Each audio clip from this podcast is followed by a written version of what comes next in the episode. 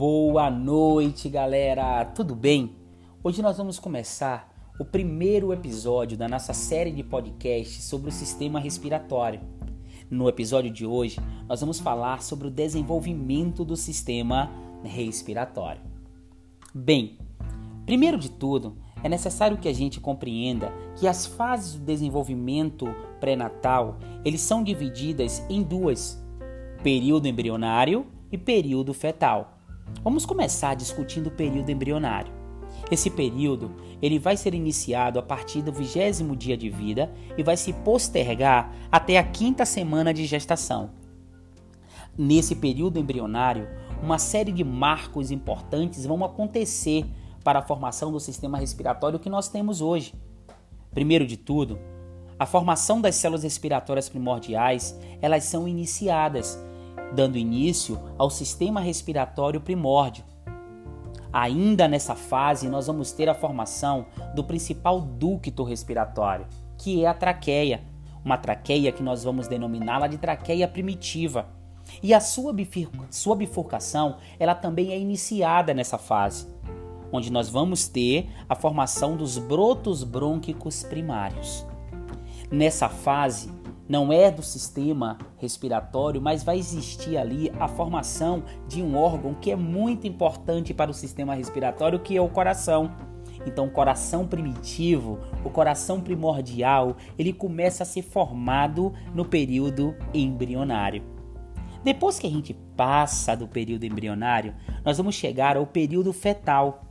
Esse período fetal, ele vai ser dividido em quatro estágios um estágio chamado de pseudoglandular, um outro chamado de canalicular, um terceiro chamado de sacular terminal e ele é finalizado em um estágio chamado de estágio alveolar. O estágio pseudoglandular ele vai iniciar na sexta semana de gestação e vai se postergar até a décima sexta semana. É aí nesse estágio que nós vamos ter a formação dos bronquíolos segmentares e intrasegmentares. Nós vamos ter a formação do diafragma, sim, do diafragma, do nosso principal músculo da respiração. Ele é completamente formado no estágio pseudoglandular. As artérias mais importantes também são formadas e nós vamos ter a formação dos bronquíolos terminais e os vasos pulmonares associados. Eu costumo dizer que o estágio embrionário e o estágio pseudoglandular, eles são os estágios responsáveis pela formação das nossas zonas condutoras. Ainda não há troca gasosa, mas é formado ali todas as estruturas por onde o ar vai passar no período pós-natal. O estágio canalicular, ele já começa a nos dar a formação inicial das estruturas que vão ser utilizadas para a hematose. Que estruturas são essas? Os bronquíolos respiratórios e os ácidos, ainda nessa fase extremamente imaturos. Na fase canalicular, nós vamos ter a formação dos pneumócitos do tipo 1 e do tipo 2, e eles vão começar a se multiplicar nessa fase. E eu vou dar uma ênfase importante aos pneumócitos do tipo 2, por quê? Porque a partir dessa fase também é iniciado a formação do surfactante, ainda extremamente maturo, mas ele já começa a ser, né, observado no fluido pulmonar.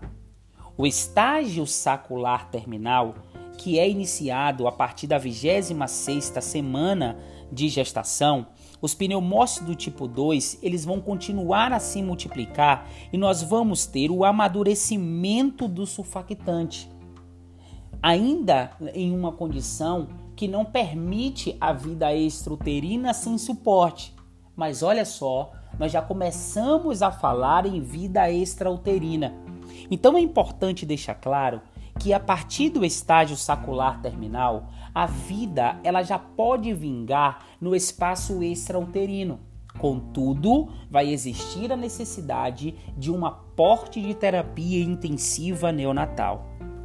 O estágio alveolar, que vai começar a partir da 32ª semana de gestação e vai se estender até a primeira década de vida, nesse estágio nós vamos ter vários marcos importantes, dentre eles o nascimento. O primeiro marco importante é que os alvéolos eles vão começar a amadurecer nessa fase. E quando o indivíduo nasce a termo dentro do período correto da gestação, ele vai nascer com aproximadamente 50 milhões de alvéolos. E esses alvéolos eles vão se amadurecendo durante o desenvolvimento extrauterino até a primeira década de vida, onde o indivíduo ele consegue o amadurecimento completo do sistema respiratório em número e em qualificação e esse indivíduo agora ele vai ter uma quantidade média de 470 milhões de alvéolos que o vão acompanhar por toda a sua idade adulta. Galera, nesse período nós falamos sobre o surfactante. O desenvolvimento do sistema respiratório, ele não pode ser feito sem a presença dessa importante estrutura que tem como função principal anular as forças da tensão superficial, fazendo com que a gente consiga ter uma produção de complacência excelente para que a respiração ela aconteça da melhor maneira possível. O que era esse surfactante? O surfactante é uma estrutura constituída principalmente por fosfolipídios, algumas uma, alguma quantidade de proteína e alguns traços de carboidratos. De verdade, de verdade, o surfactante é formado por uma estrutura, por um fosfolipídio chamado de dipalmitoil fosfatidilcolina. Essa estrutura é formada por lecitina, esfingomielina e o fosfatiglicerol.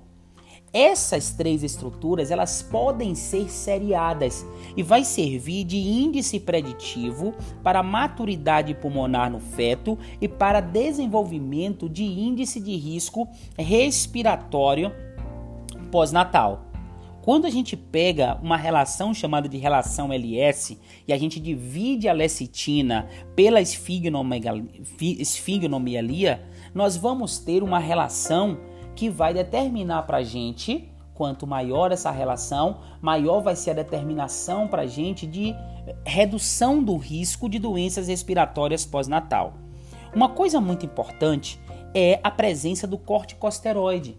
O corticosteroide ele vai aumentar durante o período final da gestação, para que a gente tenha o estímulo dos receptores do pneumócito tipo 2 para aumentar a produção e maturar o surfactante pulmonar, fazendo com que essa criança ela consiga no período pós-natal ela consiga ter a complacência suficiente para manter os seus alvéolos abertos no período da transição. Durante o período intrauterino, os alvéolos eles são repletos de fluidos. Aproximadamente 40 ml de fluidos são formados dentro do alvéolo, dentro do pulmão do indivíduo.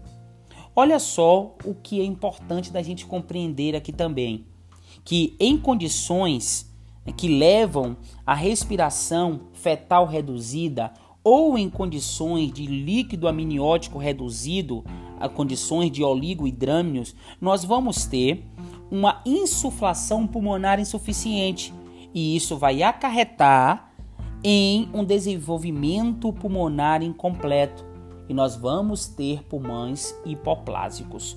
Então, o desenvolvimento embrionário o desenvolvimento do sistema respiratório ele passa pelo conhecimento de todas essas variáveis, só para que a gente possa fazer uma leve revisão de tudo que a gente viu.